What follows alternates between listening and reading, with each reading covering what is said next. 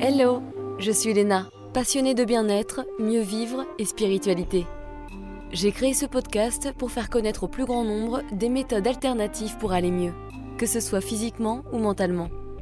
Quels que soient vos problèmes, quelles que soient vos croyances, restons ouverts, restons curieux et testons. Bonjour à tous, et voici la suite de l'épisode sur les conséquences des moisissures et l'intolérance à l'histamine avec Vivienne Allred, nutrithérapeute naturopathe. Bonne écoute j'ai remarqué avec les personnes qui veulent vraiment guérir, c'est que certaines, elles peuvent faire ce genre de régime d'élimination pendant vraiment un bon bout de temps, mm. et la restriction, c'est bien pendant quelques mois, mais pas trop longtemps non plus. Ça peut être contre-productif sinon. Oui, oui. Tu avoir les carences, le microbiote de ton intestin, une réduction de diversité, parce que tu as besoin de tous ces aliments différents euh, pour de, la nourriture de toutes ces bonnes bactéries différentes dans ton corps. Donc les régimes d'élimination servent un but, je te l'accorde. Euh, bah, j'ai un nouveau client qui suit un régime pauvre en FODMAP depuis tellement longtemps, et on lui a dit de continuer, de juste gérer ses symptômes, mais ça marche même pas. Et on ne lui a pas donné d'autres recommandations, mais le plus tu restreins, le plus dur ça peut être de guérir. À un moment donné, je pouvais manger que 5 à 10 aliments et... Ah oui, c'est démoralisant. Ouais, je sais. Et c'est encore plus dur de les réintroduire parce que ton corps oublie comment les digérer et tu deviens effrayé par la nourriture. La peur de la nourriture est un gros truc. Donc si tu vas faire un test, faut y aller avec un état d'esprit positif et enthousiaste plutôt que ah bah ça marche pas donc je dois le faire encore plus strict, je dois arrêter encore plus de nourriture. Combien de semaines ou mois tu peux faire un régime d'élimination en général euh, Celui sur l'histamine um, Je dois dire que mon régime a été plus pauvre en histamine depuis maintenant quelques années. Donc euh, depuis que je suis au courant de la moisissure, donc environ 3 ans où j'en mange plus. Et je limite l'alcool. Je suis plus diversifiée au sein de mon régime alimentaire. Donc je fais toujours attention de choisir mes aliments que je peux tolérer et qui ont beaucoup de nutriments. Mais euh, c'est pas idéal sur le long terme. Je veux pas, je veux pas avoir à les réduire. Mais peut-être que pour la personne lambda qui veut essayer, je dirais environ 2 à 4 semaines, s'ils le font de leur côté. S'ils voient une vraie différence, ils savent que ça marche. Ou si leur praticien les guide à travers les différents aliments, plus longtemps, car ça... Pour certaines personnes, c'est le jour et la nuit au niveau de leurs symptômes. Les migraines qu'ils ont depuis, depuis leurs 10 ans s'améliorent, mais c'est pas la nourriture le souci, c'est ton corps. Quelque chose ne va pas dans le corps. Donc en faisant un régime pauvre en histamine, il faut aussi en même temps travailler sur les origines du problème. Parce que si tu fais juste un régime pauvre en histamine et que tu ne changes rien d'autre, puis essaies de réintroduire les aliments, ça va probablement faire la même chose. Tu vas probablement continuer à faire des réactions. Par contre, si tu réduis les aliments, guérir le problème, bah, ça va être beaucoup plus probable que tu vas pouvoir tout réintroduire. Et comment tu trouves le problème alors? Est-ce que c'est souvent lié au ventre? Très souvent. Parce que c'est là où vit ton système immunitaire.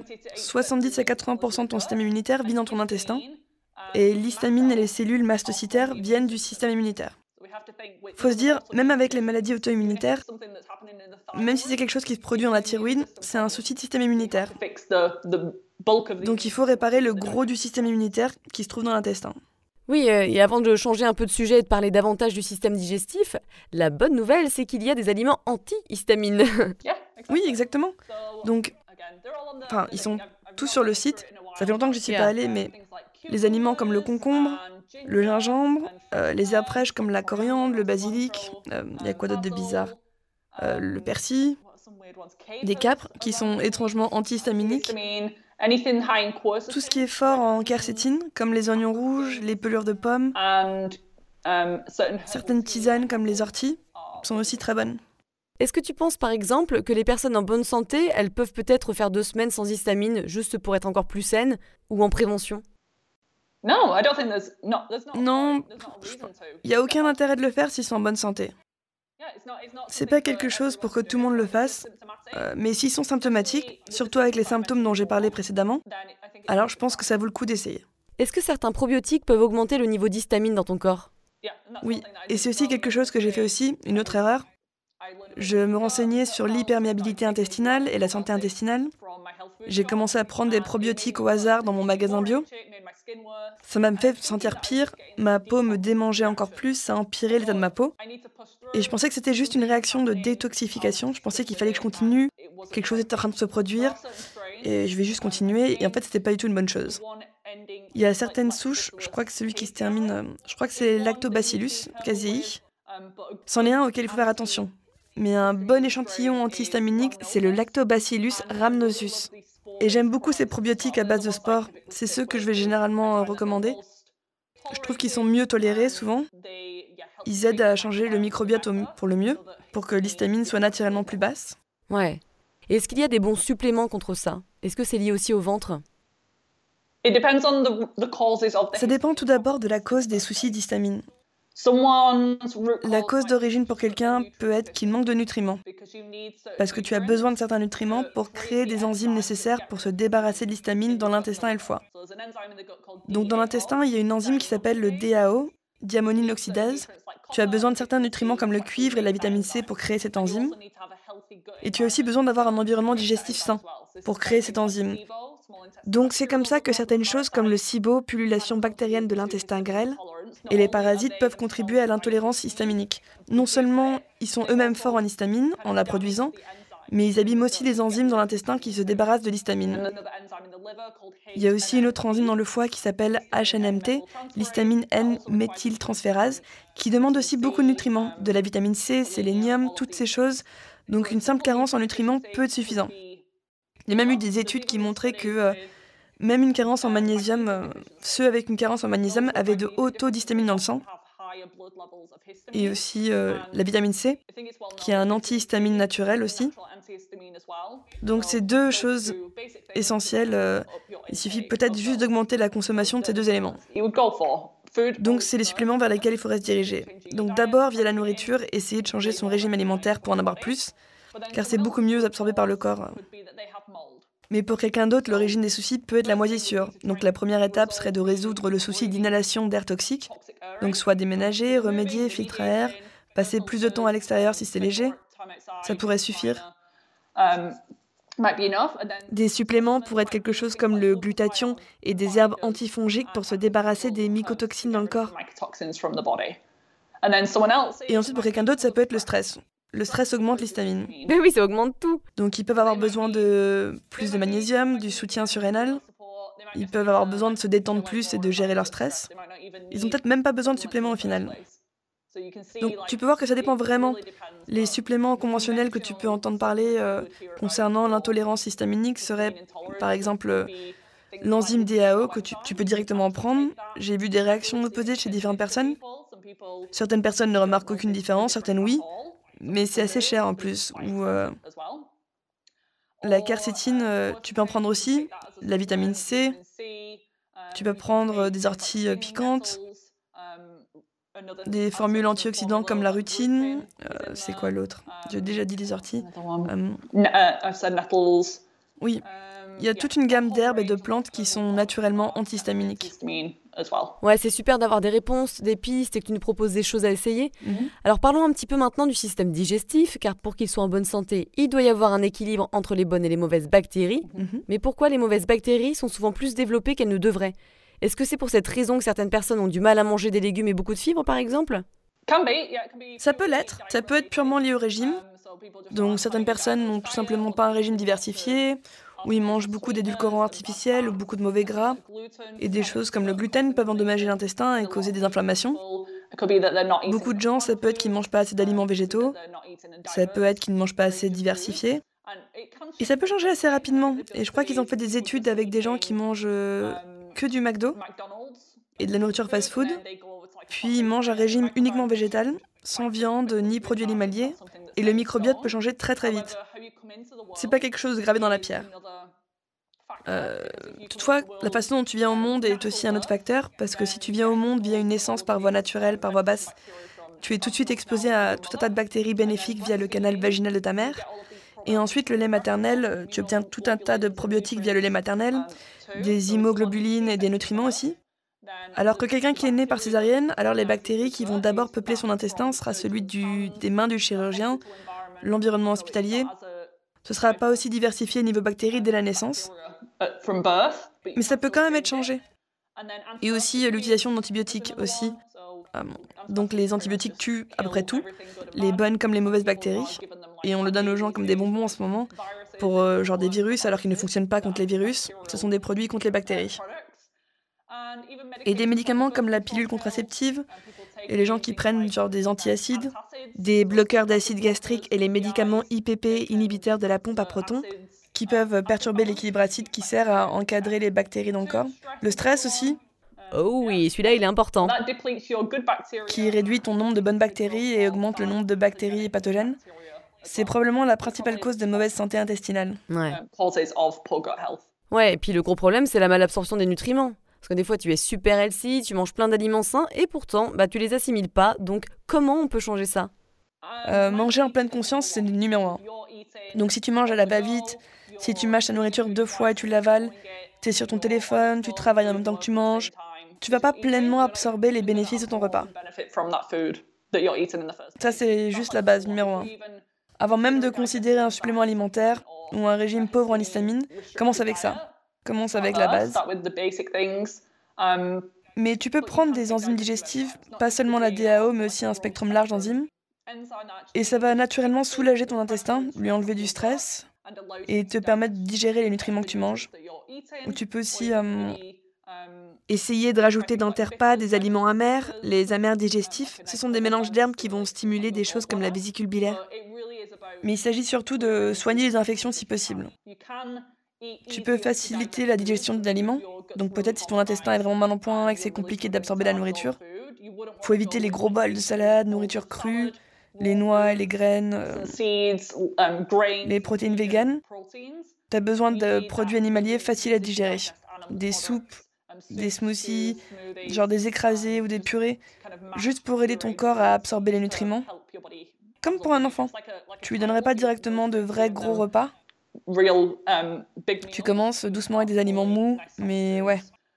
Manger en pleine conscience, les enzymes digestifs peuvent aider, mais au final, euh, il y a une raison pour laquelle tu digères pas tes aliments. Et à moins que ce soit du stress, c'est probablement une sorte d'infection qui t'empêche de correctement absorber la nourriture. Parce qu'avec quelque chose comme la prolifération bactérienne de l'intestin grêle, qui est directement liée à l'intolérance histaminique, mais il faut le traiter de telle manière. euh, faut que tu te prépares pour te débarrasser du SIBO, sinon ça revient. Donc c'est une croissance démesurée de bactéries dans ton intestin grêle, mais c'est pas forcément de mauvaises bactéries. Elles sont juste au mauvais endroit. Hmm. Elles devraient vivre dans le gros intestin, principalement. Mais là, du coup, elles ont changé d'endroit et ont bougé, pour plein de raisons, et ils sont en train d'interférer avec l'intestin. L'intestin grêle devrait être un endroit plutôt stérile, parce que c'est là où on absorbe notre nourriture. Alors que là, tu as toutes ces bactéries qui vont directement attaquer la nourriture et la consommer avant qu'on en ait eu l'opportunité. D'ailleurs, comment tu sais si tu as un SIBO Tu peux tester, mais aucun test n'est bon à 100%, je le dis toujours. Je le fais souvent par rapport aux symptômes. Il existe un lien avec l'IBS, le syndrome de l'intestin irritable. Environ 78 à 88% avec l'IBS ou des soucis de constipation, de diarrhée qui s'alternent, de ballonnement ou tout autre symptôme digestif en général, tu peux garantir qu'ils ont du SIBO. Mais il y a des tests que tu peux faire. Il y a un test respiratoire, mais c'est pas forcément précis et ça coûte assez cher. Donc il y a des options, parfois des tests de sel peuvent indiquer s'il y a une croissance démesurée de bactéries. Souvent parce que le taux de la plupart des bactéries dans le gros intestin sera très élevé. On peut être quasi sûr qu'il sera aussi très élevé dans l'intestin grêle. Et beaucoup de personnes comme moi hein, n'ont pas assez d'acidité pour digérer correctement. Mhm. Alors comment on peut corriger l'acidité de notre estomac et aider le flux de notre bile? Ouais. Donc, euh, en fait, un faible taux d'acide gastrique peut causer des symptômes de fort taux d'acide gastrique, comme les remontées acides, ce qui est assez commun. Ça peut aussi être un symptôme assez commun de soucis d'histamine. De hauts niveaux d'histamine peuvent causer des reflux acides. Donc souvent, les gens ont des croissances démesurées bactériennes, surtout dans la partie supérieure de l'intestin. S'ils ont des bactéries dans l'intestin grêle, ou cette bactérie spécifique dans l'estomac appelée euh, H. pylori, ça peut arrêter la production d'acide gastrique. Ou le SIBO peut en quelque sorte pousser tout ce gaz vers le haut, et tu le sens qui remonte dans la gorge. Donc il faut soigner ces infections. Et les traitements pour soigner le SIBO, les H. pylori, les parasites sont un peu différents, mais il faut enlever le stress du corps. Parce que quand ton corps est en mode fuite ou combat, ton mode de repos et digestion est diminué. Par exemple, si tu es poursuivi par un tigre à dents de sabre pendant que tu déjeunes, il y a zéro probabilité que tu absorbes cette nourriture. Il faut que tu sois dans un mode ou dans l'autre. Et c'est pour ça qu'à l'heure du repas, il faut être dans cet état. Tu peux faire de grosses inspirations-expirations, te séparer du travail pendant au moins 15 minutes pour s'asseoir et digérer le repas. Et le stress, quand je dis ça, ça vient de plusieurs catégories. Les gens pensent d'abord au stress mental et ils me disent mais non, tout va bien, le travail se passe bien. Mais il y a des stresseurs physiques comme euh, manger du gluten si tu es sensible ou manger trop de nourriture forte en histamine si tu es sensible ou vivre dans la moisissure, c'est un stresseur. Donc ça, ça peut arrêter votre production d'acide gastrique. Donc d'abord, il faut remédier à tout ça. Et ensuite, envisager d'utiliser des soutiens d'acide gastrique, euh, genre de la bétaïne, euh, hydrochlorhydrique. Mais il faut d'abord s'assurer que ce ne sont pas des H. pylori ou des ulcères ou d'autres inflammations. Donc le mieux, c'est de passer par un praticien. Mais personnellement, j'ai pris de la HCl pendant deux ans parce que ça m'aidait tellement. Et même si ton corps devrait être capable d'en fabriquer tout seul, euh, s'il est compromis et a peu de ressources ou d'énergie, en général, ton corps va pas prendre tout plein d'énergie pour fabriquer ce feu digestif si ton intestin et ton cerveau sont en manque d'énergie. Ouais, je les prends depuis plus d'un an maintenant, puis j'aime beaucoup. Je digère bien, je suis bien. Mais si tu devais les arrêter, est-ce que ta digestion se passerait toujours aussi bien? Je sais pas, faut que j'essaye quelques jours si ça change quelque chose. Hmm. Parce que si tu as toujours des problèmes de digestion, c'est que tu n'as pas résolu l'origine du problème. Donc si tu l'as pas déjà fait, regarde du côté des H. pylori. Ouais, faut que je regarde tout ça, mais j'apprends à gérer mon stress, hein, qui est aussi bien la cause. Hmm. Revenons un peu au sport. Alors maintenant, quel type de sport tu fais? Est-ce que tu as réduit? Et comment savoir si tu pousses un peu trop ton corps? Par exemple, qu'est-ce que tu peux faire si tu aimes faire du cardio, du HIIT Est-ce que ça veut dire que tu devrais faire moins parce que tu es une femme et surtout si tu as déjà eu des problèmes hormonaux? Hmm. Hmm. euh, donc non, je recommence à m'entraîner euh, environ 3 à 4 fois par semaine. Je fais de la muscu pour me renforcer. Mais pour guérir, étant donné à quel point j'étais malade, j'ai passé plusieurs années sans le faire parce que c'était trop pour mon corps. Ce qui était dommage, parce que j'adore faire du sport, j'adore bouger mon corps, mais pour accélérer ma guérison, j'ai dû réduire beaucoup. Parce que je pense aussi que mon corps euh, était traumatisé par le fait que je me suis entraînée pendant tellement longtemps. Et c'était un déclencheur pour beaucoup de mes symptômes. Donc à chaque fois que je retournais à la salle de sport, je pense que mon corps s'inflammait directement et se stressait tout de suite. Oui, j'ai aussi fait ça et j'ai eu beaucoup de blessures. Oui, oui. Donc il faut écouter son corps et chercher des signes de surentraînement ou juste de ne pas se rétablir aussi rapidement d'habitude. Idéalement, tu devrais te sentir énergisé et bien après une séance de sport. Et le jour d'après, tu peux avoir des courbatures, surtout si tu essayes quelque chose de nouveau ou tu t'es poussé encore plus que d'habitude. Mais si tu détestes ce que tu fais, si tu es épuisé après pendant voilà trois jours, tu as des courbatures, tu continues de te blesser, tu vois que ta peau devient pire après chaque séance ou que tu prends du poids, c'est le signe que tu en fais trop, ou tu fais le mauvais genre de sport, ou que tu as besoin de plus de repos pour l'instant. Avant, je faisais beaucoup de HIIT training. Je faisais aussi à un moment beaucoup de yoga et je savais pas, mais à l'époque, mais j'avais des articulations hypermobiles. Et ça peut être un symptôme euh, d'activation mastocytaire. Et une autre condition, aussi appelée le syndrome Ehlers-Danlos. C'est un peu une triade avec le POTS, syndrome de tachycardie posturale. Donc il y a le POTS, le symptôme d'activation mastocytaire, et le Ehlers-Danlos. Et j'ai senti que j'avais de sévères douleurs au genou quand je faisais du yoga. Avec mes vertiges, à chaque fois que je mettais la tête au sol pour faire du yoga, je sentais que j'allais m'évanouir pendant le cours. Donc j'ai vite arrêté. Et pour moi, pour une certaine période, c'était juste la marche à pied, c'était suffisant. Et je continue à adorer ça. Et aller à l'extérieur, c'est un bonus parce que tu profites de l'air frais, la nature, la gestion du stress. Donc n'aie pas l'impression que tu ne fais rien si t'es pas en train de mourir pendant ton sport ou transpirer, si t'as pas de courbature. La marche à pied pour la plupart des gens, c'est plus que suffisant. Et tu peux quand même te challenger avec ça. Et tu profites de tellement plus de bénéfices. Je fais plus du tout de hits. Mon corps déteste ça. Et je suis évidemment un peu biaisée avec le type de clients avec lesquels je travaille, qui ont des déséquilibres hormonaux. Mais je vois pas ça comme une bonne façon de faire du sport pour la plupart des gens. S'ils le font quand même, ce serait un moment précis dans leur cycle menstruel, probablement très tôt pendant le cycle. Donc une fois que la menstruation est terminée, un peu avant l'ovulation, donc pendant quelques semaines après la fin des règles. Ça peut aller, mais pas plus de deux fois par semaine, trois fois max pendant une courte période de temps, moins de 15 minutes. Il faut vraiment pas y aller trop fort. Si tu es épuisé ou t'as pas bien dormi la veille. Mais ensuite, pendant l'autre moitié du cycle menstruel, notre corps ne sait pas s'il est enceinte ou pas. Donc il faut vraiment y aller doucement. C'est un peu une période d'attente. Le corps ne sait pas s'il est enceinte ou pas, donc faut ralentir. Le corps est plus sensible au stress, il est un peu plus résistant à l'insuline, donc réduire les exercices intenses et se concentrer plus sur les exercices euh, Du pilate. de, répuca- de récupération, les pilates, la muscu, en se concentrant sur plus de repos, moins de, plus de répétitions, des poids plus légers mais moins de temps. Pour soutenir Horizon Podcast et vous permettre de continuer à l'écouter sans publicité, n'hésitez pas à réaliser un don libre sur tipeee.fr, T-I-P-E-E-E, E donc 3 E, en y tapant Horizon Podcast ou en cliquant sur le lien de mon profil Instagram. Merci et gros poutou Ouais, quand j'ai mes règles, je fais plus attention. Je pousse moins fort mon corps si je me sens fatiguée. Mhm. Faut vraiment l'écouter. Ouais. But previously, when I was on the pill, Avant ça, quand je prenais la pilule, et pour les auditeurs qui prennent la pilule, tu peux ne pas remarquer des fluctuations pendant ton cycle menstruel, car tes hormones sont en ligne continue. Donc tu prends la pilule synthétique et des hormones synthétiques, mais tes hormones naturelles sont constantes. Donc une femme qui n'est pas sous pilule hormonale ou sous ou quelconque contraception hormonale, quelle que ce soit, pendant un mois subit des fluctuations qui changent notre personnalité, nos niveaux d'énergie un peu, notre libido, enfin... Et moi, moi je me sentais pareil tout le mois. Quand je prenais la pilule, donc je pouvais y aller à fond chaque jour, et je me rendais malade, et je pouvais... Enfin, je me rendais pas compte.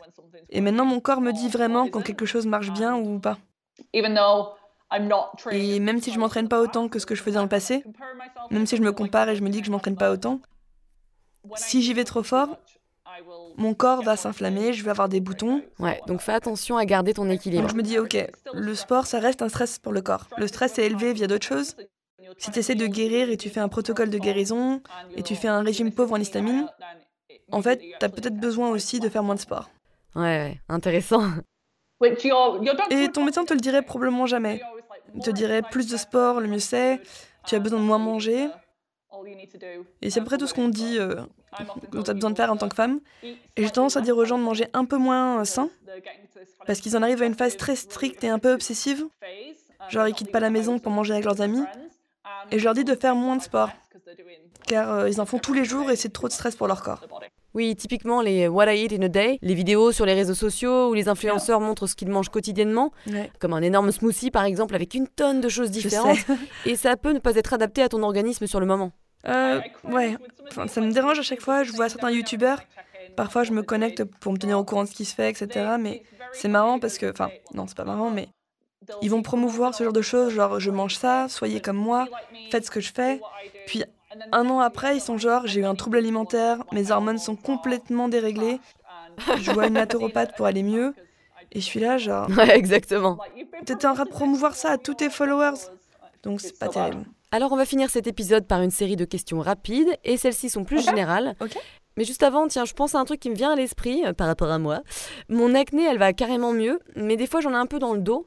Est-ce que tu sais de manière générale à quoi ça pourrait être dû? Ouais. En général, j'attribue l'acné du dos à des soucis de santé intestinale. Donc une autre raison, euh, genre le H. pylori, vérifie s'il n'y a pas d'autres infections à l'intestin. Même si tu n'as pas d'autres symptômes digestifs, ton intestin peut être en mauvaise santé. Et la santé hormonale. Donc des androgènes en excès dans le corps peuvent aussi causer ça. Mais avec les hormones, tu cherches pas juste à te rééquilibrer. Faut regarder plus loin. Les hormones ne se dérèglent pas juste comme ça. Donc même si tu as des niveaux élevés de testostérone ou androgènes, euh, les hormones mâles que toutes les femmes ont, quand il y en a trop, ça peut causer des boutons et ce genre de choses. Faut regarder pourquoi les hormones sont déréglées, et ça revient aussi à la santé intestinale, mais aussi l'équilibre des minéraux, les fonctions thyroïdiennes, le stress, toutes ces choses affectent les hormones. Ah, ah. Quelque chose à du coup à investiguer encore plus. Merci, Captain. si tu ne devais garder qu'un seul livre, lequel serait-il? Je pense que ça peut aider quelques personnes. Je l'ai pas trop mentionné dans cet épisode, mais ça s'appelle Le corps n'oublie rien. Je l'ai derrière moi si tu veux le nom de l'auteur. Besser euh, van der Kolk. Oui, t'inquiète, on peut le trouver. Mais Le corps n'oublie rien euh, parle de trauma. Et euh, J'ai dû vraiment me renseigner euh, sur le trauma parce que j'ai grandi avec une très bonne enfance et je pensais ne pas avoir de soucis en particulier. Mais le trauma, c'est un terme très vaste.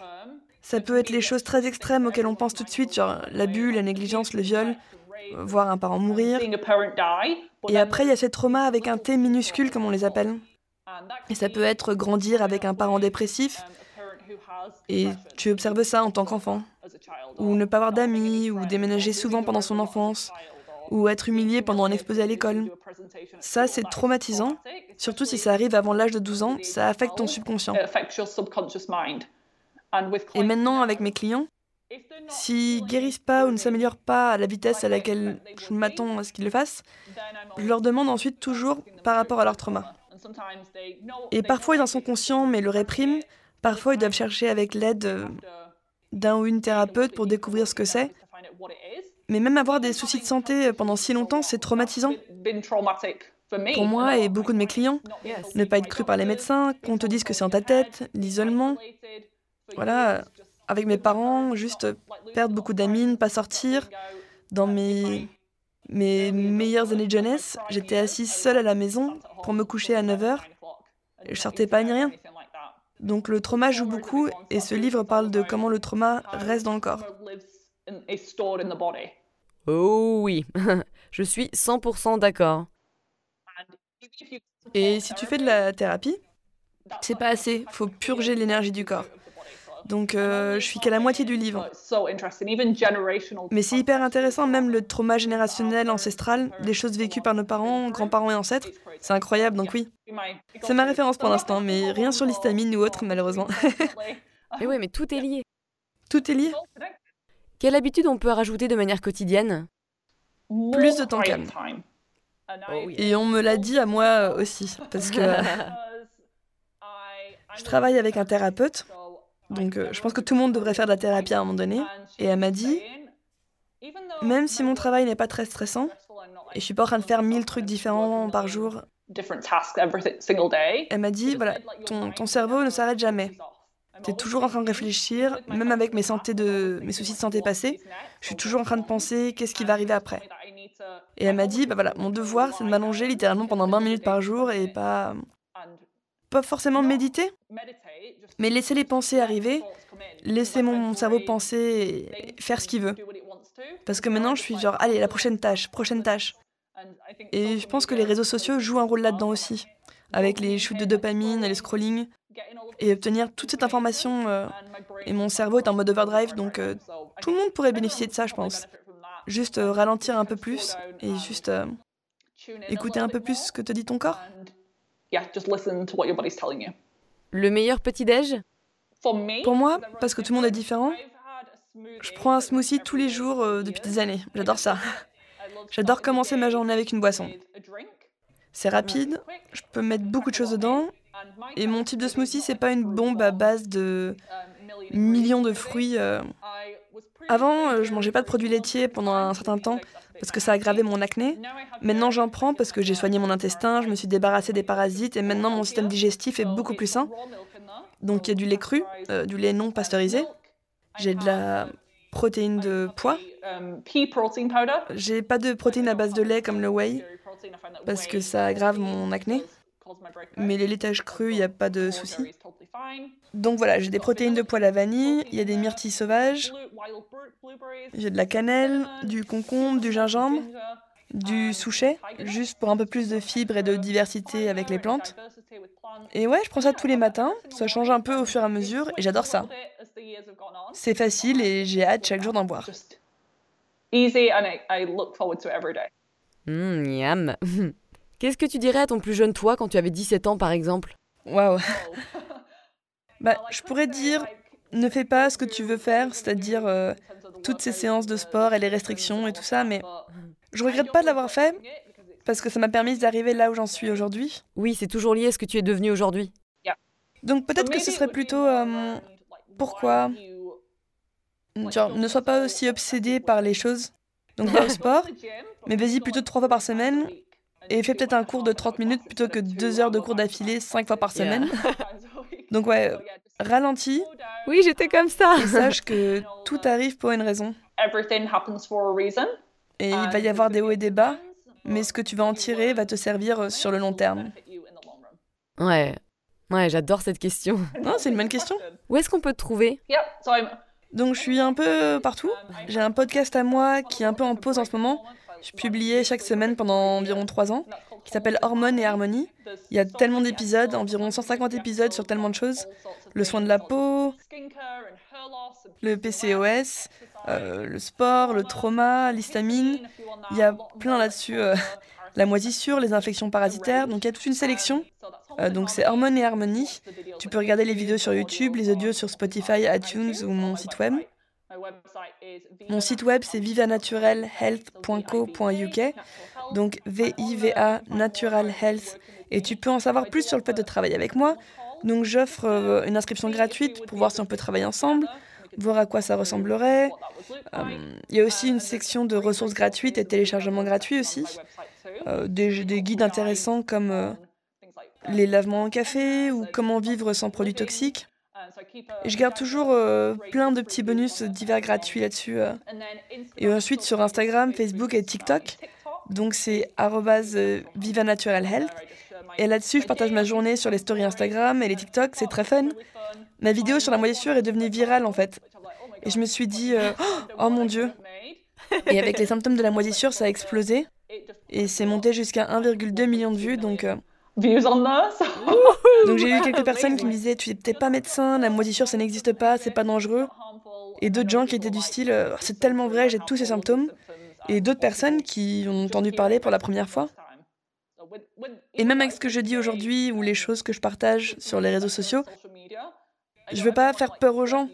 Parce que quand il s'agit de moisissure, ça affecte ton foyer, ta famille, et ça peut coûter très cher d'y remédier ou de faire des changements.